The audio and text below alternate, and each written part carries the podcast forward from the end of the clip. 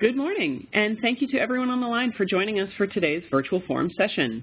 Uh, my name is Sarah Olson. I'm a senior analyst here on the Lux research team. Now, I lead our team that focuses on technologies in food, health, and wellness. And today, I'll be going through some aspects of a recently published report called How Will the Microbiome Impact Your Industry? Um, I'm going to include our rationale for writing the report, some of our key findings, and of course, answering your questions along the way. Um, to enable that, if you could please type questions that you have into the Q&A box in the WebEx interface, that will allow me to monitor in real time and answer some of them live.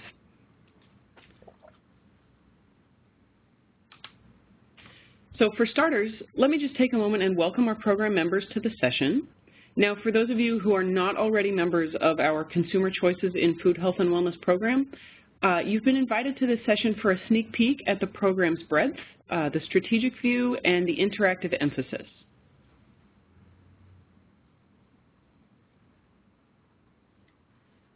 This year our program is focusing on four key themes that really extend beyond individual technologies that we cover. And um, of those four themes, today's session is looking at a really key transformative innovation, which is the, the microbiome and the role that it has to play, as we'll talk about, in so many industries.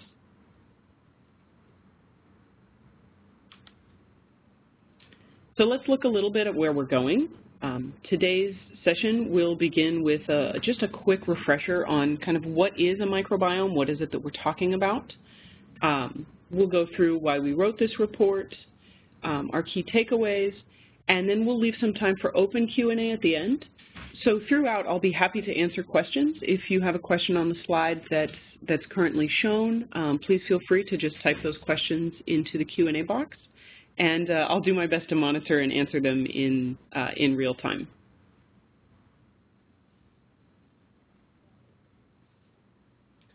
So let's begin.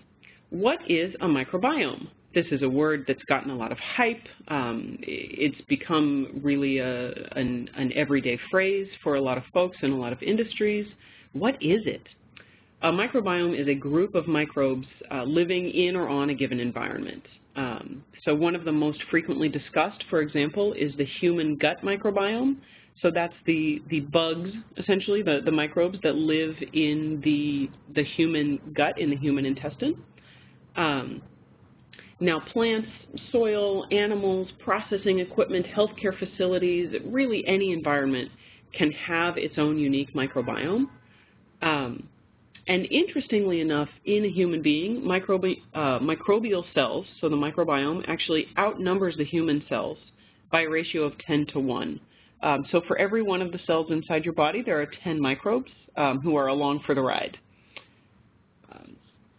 And it's worth mentioning that um, sometimes the word microbiome can be used uh, to actually refer to the genetic sequences of all those organisms, not just the organisms themselves.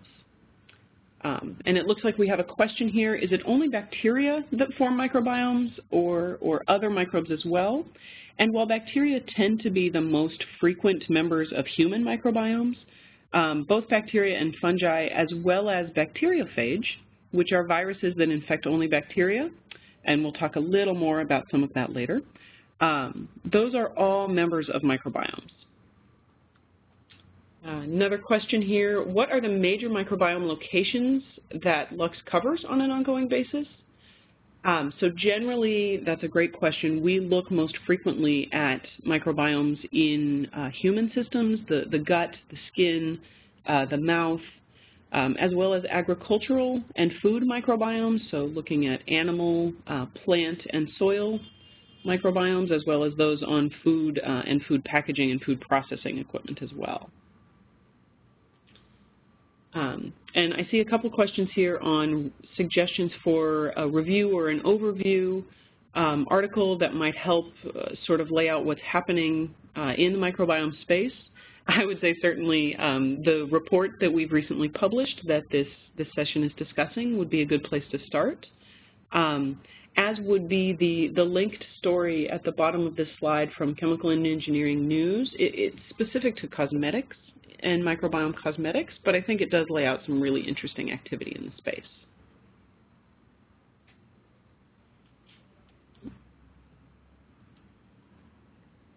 So let's move on now to why we wrote the report. Um, uh, part of the impetus behind writing the report was a significant uptick in interest among scientists and consumers alike, and it, it's not always that scientists and consumers are interested in the same thing. Um, but when that happens, it's usually a pretty good indicator that something important and relevant uh, and transformative is going on. Um, so the graph that we're looking at here um, plots Google searches next to academic publications. Um, and the, the bars represent publications while the, uh, the blue line represents the Google search trends. And it's a really striking and fascinating parallel trend upward for both of those parameters in the past uh, 12 or so years, which tells us the microbiome is a very hot topic right now.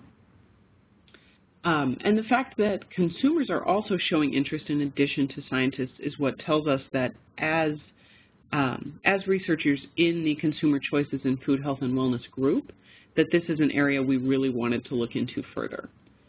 Um, it's important to point out that through the publications that are emerging, what we're finding is that the microbiome plays this incredibly complex and crucial role in health and function for essentially all living things, but that role is still very poorly understood in most cases. And we'll get more into a little bit of that later.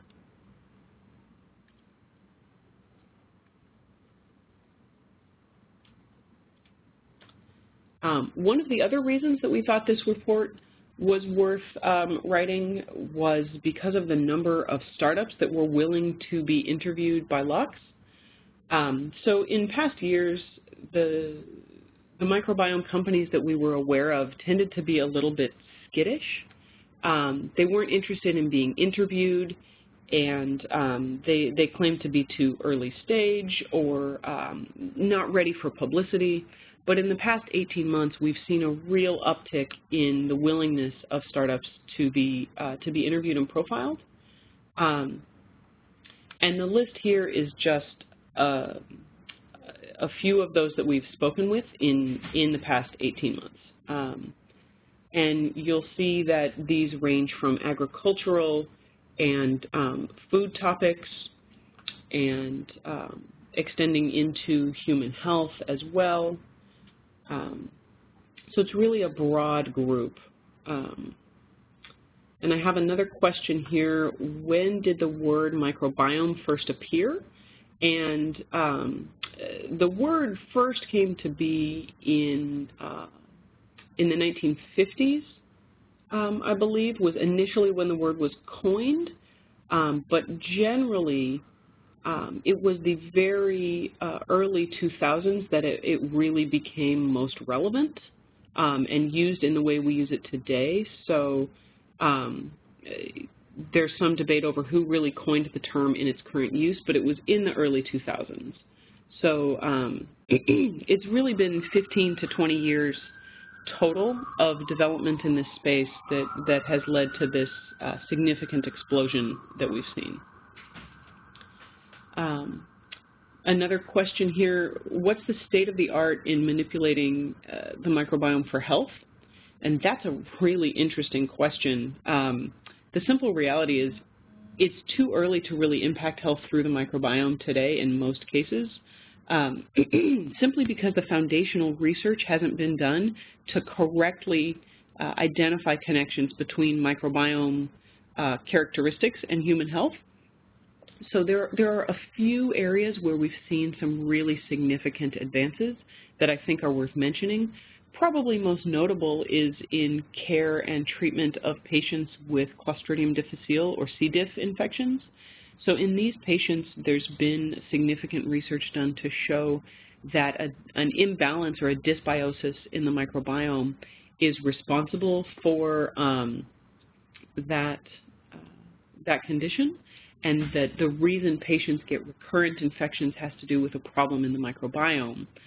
Um, and research has led to some treatment around doing fecal microbiome transplanting and sort of persistent uh, chronic dosing of, of those fecal microbiome transplants from healthy people as a really legitimate way of staving off uh, C. diff infection. I would say that's really the state of the art right now. Most other approaches involve sort of consumer-friendly uh, probiotics with vague health claims around um, uh, laxation regularity and reduced bloating and, and some, some weak claims around uh, weight loss. Um, another question here, what is the link between the food microbiome and the human gut microbiome? That is a, a very exciting area that is being looked into at the moment. Um, based on what we've seen, the, uh, the foods that a person eats, especially um, culture-containing foods, so foods with probiotics, whether it's a fermented food like kimchi or, or a, a yogurt-based product, for example, um, those foods tend to have a very short-term impact on the human gut microbiome, but there's very limited evidence for how long those shifts remain.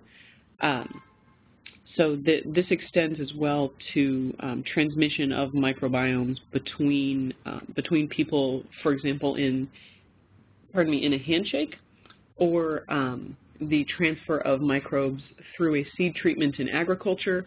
What we know is that the immediate response to these treatments is is um, quite intense, but that those uh, effects peter off very quickly and, and they're not sustained. And we see a similar pattern emerging with food consumption in the human gut microbiome. It seems that for a really legitimate shift in the human gut microbiome from food, it requires a, consistent redosing of that same food.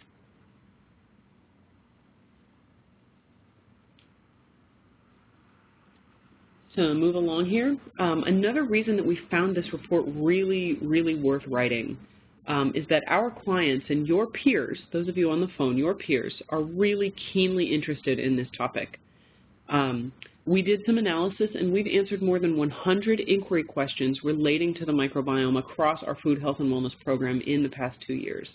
And these questions cut across agricultural, um, animal health, food, and consumer wellness applications.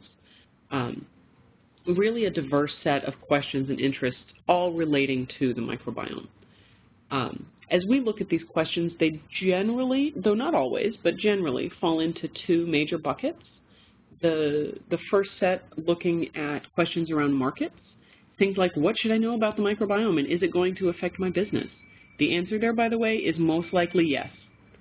Um, if your business has anything to do with a biological system, um, not just human health, not just agriculture, but any biological system, including uh, specialty chemical fermentation and, and bio-based materials production, um, most likely the microbiome is going to impact your business.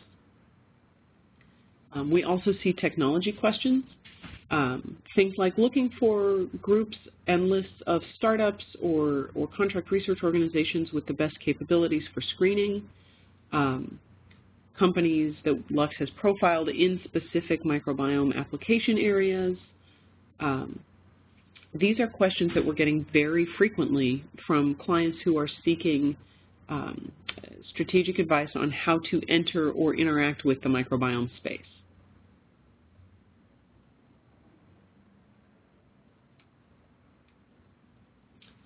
So I hope I've uh, laid out very clearly for you why we wrote the report. Um, now we'll look at a few of the key takeaways from the report.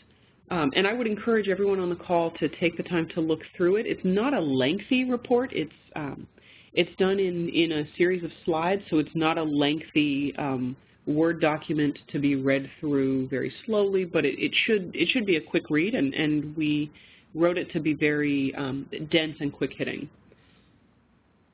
But we will go through the key takeaways here. Um, so first off, we found that the microbiome um, and the technologies around it today stand to impact five major industries most significantly. Uh, and those are food, agriculture, medicine, personal care, and animal health. Um, these are the five industries that we have identified as being most impacted by microbiome technologies in the immediate future. Uh, Oh, a well-timed question here. What is the biggest current challenge for the industry? there are many. Um, but one of the things that we discovered is that, um, as I mentioned earlier, in the health and nutrition space, microbiome research is still really falling short of tightly connecting microbiome signatures to healthy outcomes in people. And what that means is that the products being brought to market are relatively generic. Um, their returns are difficult to measure. Um, it makes it difficult to justify investment in these ingredients. And the real risk, the real challenge is that down the road, um, consumers may lose faith in the microbiome and microbiome products um, as ways of legitimately impacting their health. If you, if you think along the lines of um, the first series of products coming out not really having the impacts they claim or, or claiming sort of wishy-washy impacts, um, consumers will learn not to trust microbiome products as being very effective um, and can even end up uh, with the impression that they are snake oil, for lack of a better phrase. Um, and this is a real risk to the, the whole microbiome for health and nutrition industry. Um, I would say that's the biggest challenge today. Uh, another question here, how does the microbiome relate to cosmetic applications? Um, that's a, a, fascinating area where um, research on the skin microbiome is still in the early stages relative to some of these other areas. But what's being discovered is that some very um, persistent and frequent skin conditions like redness, like acne, um, like early onset of aging symptoms of skin and loss of dryness, um, many of these are attributable to shifts in the skin microbiome. And so there are a number of approaches that involve using probiotics um, to actually replenish what should be, a, or what is perceived to be, a healthy skin microbiome um, for use in reducing facial redness, for example, or reducing the appearance of fine lines. Um, another really interesting area is the use of bacteriophage that can specifically eliminate um, acne-causing products from, or excuse me, acne-causing bacteria from the skin as a way of reducing um, acne incidence uh, in the skin. So I think those are the most interesting cosmetic applications um, for the microbiome. Uh, another question here, how are these kinds of personal care products regulated? Ah, that is the wild, wild west. Um, we've, uh, we've done some looking and the regulatory situation around microbiome products is a bit murky in that it's a new area, but generally, um, especially in the, the U.S. and Europe, if products, if a cosmetic or personal care product is composed of ingredients that are well known for safe use, um, the only regulatory concern there is around label claims and justifying your label claims. Um, generally both the U.S. and European Commission regulators have given positive views of considering microbial um, and probiotic additives to personal care products as generally being safe. Um, so it's a it's a pretty free uh, regulatory situation for personal care products containing microbiome ingredients at this point.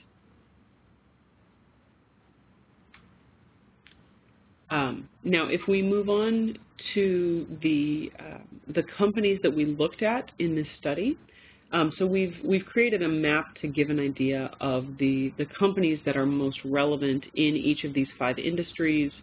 And um, I realize this is a lot to take in all at once, but um, a little bit of that is intentional to show the diversity of companies that are active in this space.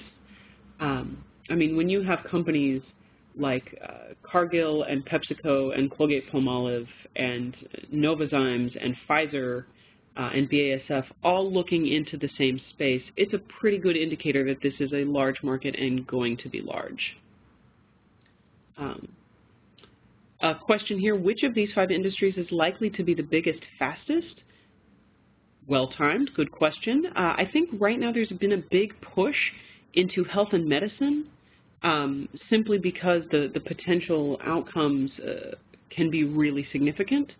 Um, but I think uh, food offers an attractive uh, route to market because consumers are familiar with probiotic ingredients already. They're familiar with um, dairy products like yogurt containing cultures or fermented foods like kimchi or uh, the more recently um, popular kombucha. Um, so I think food is also relevant.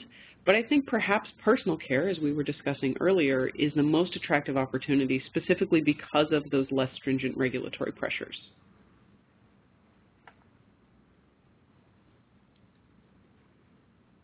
Um, so some of the analysis in the report will go through each of those five industries and look at major players and recent technology advances um, and recent um, uh, events in the space. But additionally, the um, analysis that we've done focused a lot on some patent activity. And so one of the things that we uh, found is that patent applications and grants as well have been rising steadily in recent years. And in fact, in the past 20 years, um, they're up 55-fold. Um, so it's a very strong indicator of increasing innovation effort in this space. Um, we've seen that, um, apologies for the noise in the background, for anyone who's familiar with Lux, uh, I'm speaking to you from our headquarters in Boston, and uh, this city just never quiets down long enough for us to do a proper webcast here. Um, so as I said, the, the 55-fold increase is a very significant indicator of innovation effort in the space. Um, and what's interesting is that the total activity has increased relatively in parallel between grants and applications. Um, so it's just a, a very uh, strong indicator of uh, consistent progress um, in innovation in this space. Um, looks like we have one question from the previous slide I'll just address briefly here. What, is, what does it mean when we say a company is looking at a space? So generally we will use things like annual reports, patent filings, um, announcements of corporate VC investments, um, as well as uh, announcements of partnerships uh, as indicators that a company is looking at a space. So I, I will say that, that the data in the report are all from publicly available sources in those, in those cases.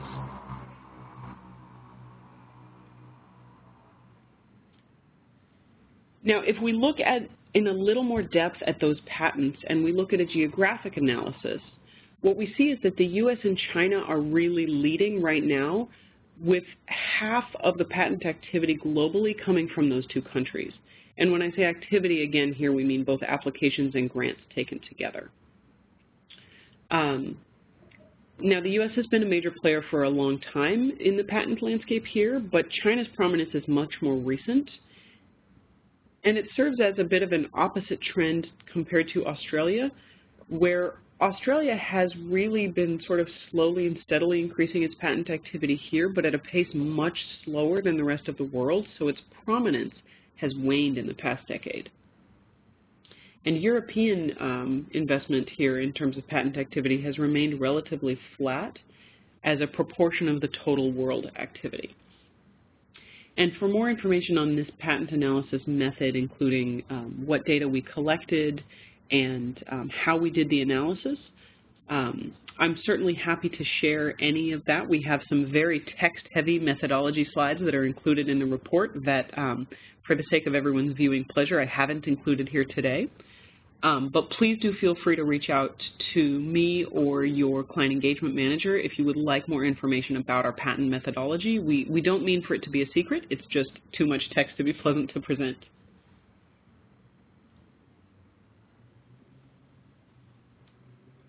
Uh, now, if we look at a Lux Innovation Grid of microbiome developers, this is a graphic type that I'm sure is familiar to all of the folks on the line um, we found that there's a tight grouping of companies clustered near the line between high potential and dominant. And please don't consider that line to be a, a, an abrupt threshold. Um, we would consider many of those companies in that tight grouping to have a very similar prospect in terms of odds of success. Um, the fact that many are grouped in this position is really an indicator of it being a young industry with a number of promising but very early stage companies. Um, so I mentioned earlier the shortfall in research between um, the link between um, the microbiome and human health. and uh, that's reflected in the, the immaturity of companies in this space. Um, there are a few that emerge as leaders, so Ganeden, Intralytix, and OptiBiotix are three that we've highlighted as really solid in the space based on commercial offerings, based on company strategy, and the overall strength of science behind their products. Um, interesting question here. Are there opportunities for sensors in the soil microbiome space? Now, certainly I don't think any of the companies listed on this specific LIG um, are working in, in that space, but I think there is absolutely a, a hypothetical opportunity. Um, you could imagine a DNA-based sensor for monitoring soil microbiome makeup in real time.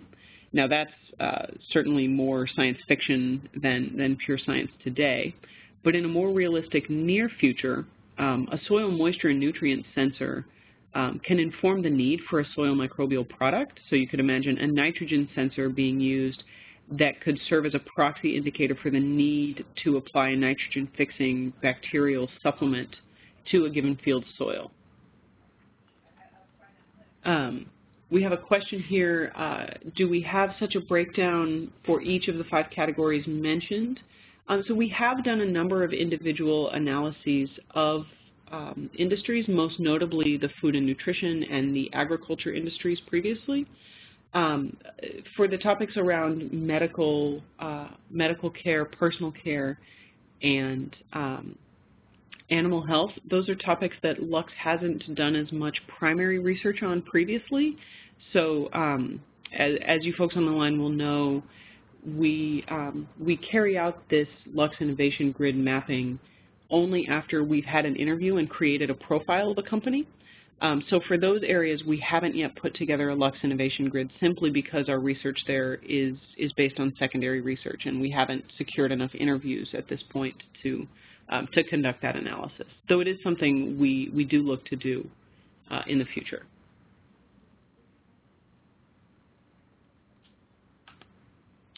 So looking forward, um, what's the outlook on the space? Well, first and foremost, I think, is the reality that we've truly barely scratched the surface on the most populous portion of life. Um, there have been some very significant increases in research and in understanding, but we still have a really limited understanding of what the microbiome can do. Um, I think with continued effort, technologies relating to the microbiome can open a new level of customization across more products and services than just food um, uh, going into medicine, going into personal care. Um, and in the end, I think the ability to advance the microbiome through research and product development is going to affect a number of industries. Um, the five mentioned here, I think, are where it begins. Um, but over time, I think we as, as an innovation industry will come to recognize the role of the microbiome um, is really significant and has been uh, essentially ignored until really the last 15 to 20 years. Um, so we'll be moving now into the open Q&A. Um, so I'll give folks just a moment as they're, they're typing in uh, their questions, and, and we'll be answering those.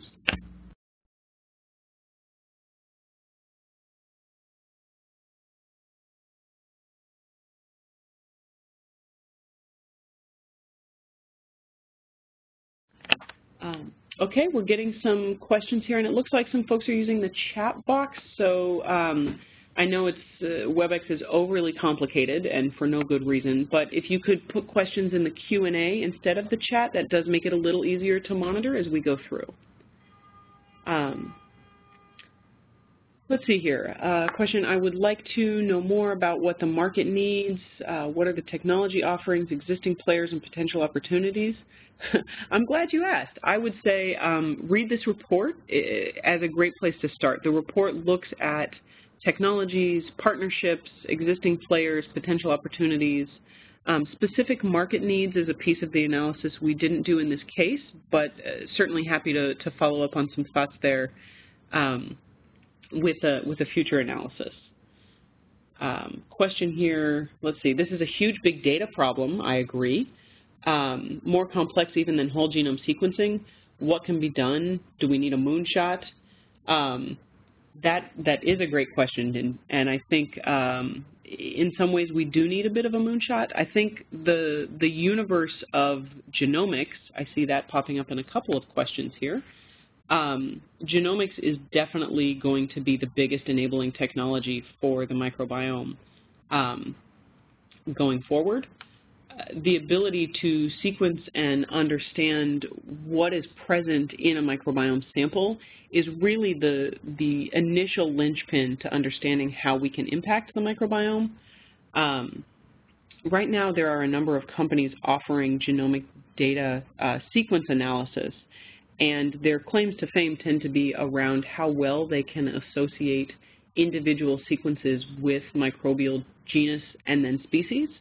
Um, and the sort of the state of the art has become that most service providers can identify at least genus for nearly every, not every, but nearly every microbe present in a sample. Um, but getting down to the species level is not always a given, so that's one differentiator to be aware of. The other piece is what to do with questionable samples that you can't identify. So there are a few service providers who will offer a most likely pair of genus, uh, genera, that uh, um, a microbial signature might have come from. There are others that try to do a force ranking of the top three or five most likely um, genera. But I think this is where a lot of the spark of innovation is going to come from um, in the coming years um, to try to understand, uh, to try to do more there.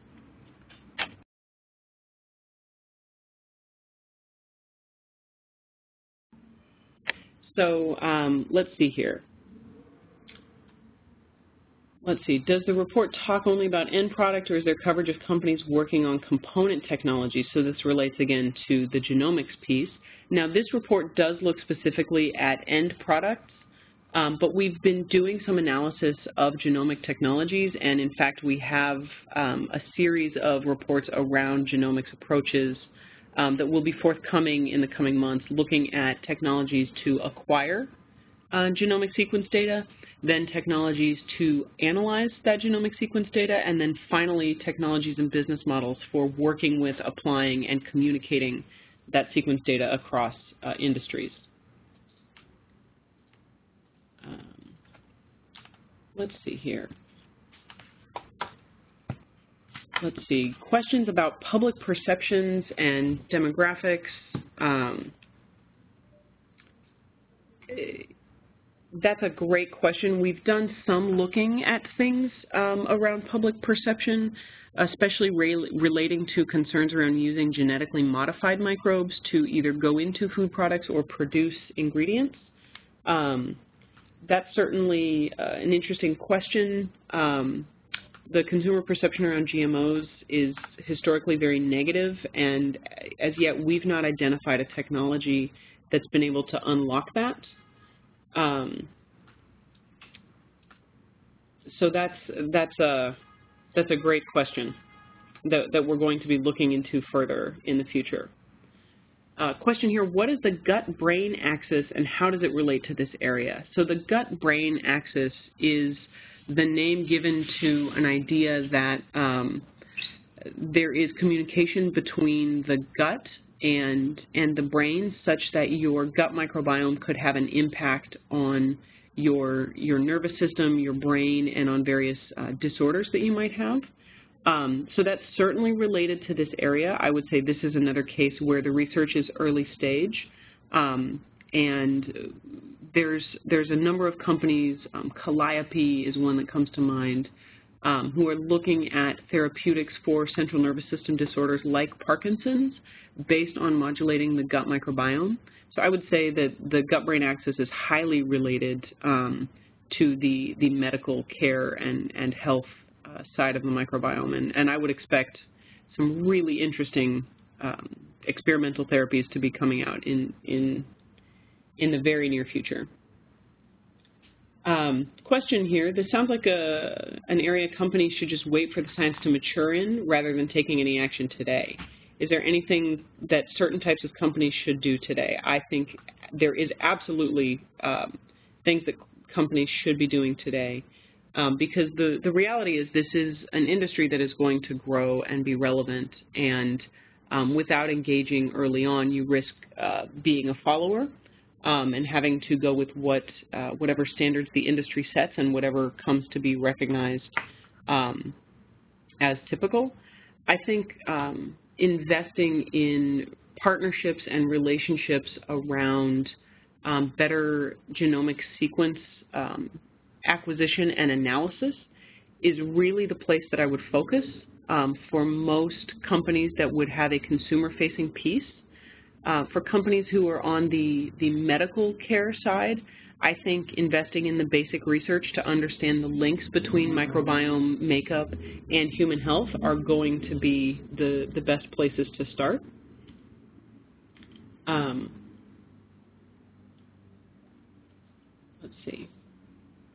Question here, are there specific areas with solid research that show clear associations between the microbiome and regulatory pathways? Now I'm going to assume that means um, physical or, or, or, human health regulatory pathways. Um, yes, the, the most tight link is between uh, C. diff, Clostridium difficile infections um, and the microbiome uh, and sort of shifts in the microbiome. That's really where the tightest link is. But some of these links around that gut-brain axis relating to Parkinson's disease are also um, becoming uh, more, uh, more solid. Uh, interesting question here around home care, things like toiletries, cleaning products. Um, that's not an area we've looked into yet, but you could imagine that um, bacteriophage might be a really interesting way to approach um, kitchen cleaning for things like salmonella, for example, or toilet cleaning around the various um, uh, enteric, sort of the the um, the E. coli and Shigella and other um, bacteria that are common in the bathroom scenario. So it's not an area that we looked into in this report, but I certainly think that it could be relevant um, as, an, as another of the industries that, that would be impacted here. Um, question here, is there white space for technology developers? So I think this relates to the previous question around what should companies be doing now rather than just waiting. So I think the, the first point around tying a microbial signature to a medical endpoint is a real unmet need um, that, that's worth investing in. Um, I think technologies to produce the probiotics and specific or custom bacteriophage products, that's going to remain important. Um, so whether it's fermentation capacity, um, whether it's the ability to produce in a way that is food safe, um, or, or a strain engineering aspect, these are going to be things that I think are, are somewhat white today and will remain relevant in the near and far future. Um, and if I'm a consumer-facing company, I'm looking at this and saying, okay, consumers are already interested. I need to identify ways that I can incorporate these technologies into consumer products. Um, whether that means including a probiotic today, whether it means um, a marketing campaign to communicate with your consumer um, set about how you're approaching the microbiome, I think those are relevant uh, things to consider. Um, ah, here's a different topic. What is the relationship between personalized nutrition and the microbiome? So personalized nutrition is a, is a dietary recommendation regime that involves making specific and personalized and custom dietary recommendations to, to people on an individual basis based on their own um, genetics or their own biomarkers or their own lifestyle, um, family history, and, and so on. Um, and in that sense, I think there's a very significant relationship between personalized nutrition and the microbiome, um, where there, there are some companies, like Day 2 is a great example, that are offering a microbiome analysis. It's, it's literally a, a fecal microbiome assessment um, for consumers that culminates in dietary advice.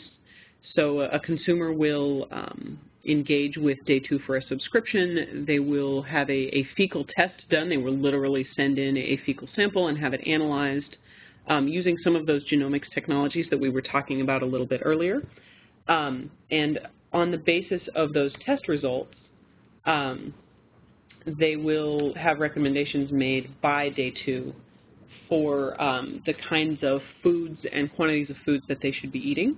Um, so I think there, there's a very tight link there between the, the microbiome and personalized nutrition. Um, I'm seeing a couple of questions around um, the ability to get the presentation and the report. So the report is available um, to our clients through our member site, and the presentation will be sending around um, early next week, just for, for everyone's reference. Um, another question here, uh, what do you think about obesity and diabetes and the gut microbiome? I think this is a very uh, relevant topic. Um, one of my colleagues on our digital health and wellness team, Noah Gershon, has just written a report on diabetes management, looking at a number of approaches um, to management, including uh, physical activity, insulin, uh, as well as diet and nutrition management. Um, and I think the microbiome plays a really significant role, um, an as yet poorly understood role, because the microbiomes in your gut are metabolizing the foods that come through your intestines and can in fact have an impact on your circulating blood glucose level. Um, there are going to be things like sugar alcohols, for example, that would be used to sweeten foods in a non-caloric way that don't have a direct impact on blood sugar, but once metabolized by the microbes in your gut, can actually have an impact on your blood sugar. So um, I think there's a very tight link between uh, the, the gut microbiome and obesity and diabetes. Um, what to do about that, I think, is a question for some basic research, unfortunately. I'd like to say that the answer is, oh, go develop a product um, and, and run forward, but there's been a lot of research around taking a slender person's fecal microbiome and transplanting it into an obese or, or diabetic or otherwise unhealthy person um, to observe a change, and the results have been significantly inconclusive um, and difficult to replicate and short-term. So I would say this is a case where um, more research is going to be necessary to prove out what the best approach is to solving that issue. Um, let's see here. Uh, one final question here that I think we have time for. Um, let's see how could we go about finding companies uh, that are developing pre or probiotics for animal health, seed treatments, and cosmetics? So that's, um, I would direct you to the member site. Um, we've, we've got a whole category of companies tagged to the microbiome um, across a number of industries, many of which are developing prebiotic ingredients to go into foods, as well as probiotics to go into foods and um, for for animal health, we're seeing food probiotics as well as um, a number of other probiotics, including a vaccine that's applied as a nasal mist, a, um, a reproductive um, probiotic that's topically applied. We're seeing a number of really interesting approaches, um, and any of those profiles will, will be on, on our member site. Um, so I think that concludes the, the time that we have for Q&A right now. So uh, moving on, I would just like to mention um, that we'll, we'll be sending a, a link to the recording of this session. So if you were trying to take notes and couldn't keep up, or um, if you uh, weren't able to join until partway through, um, you'll be emailed a, a link um, with the recording. Um, as well, I'd invite you to download the report now.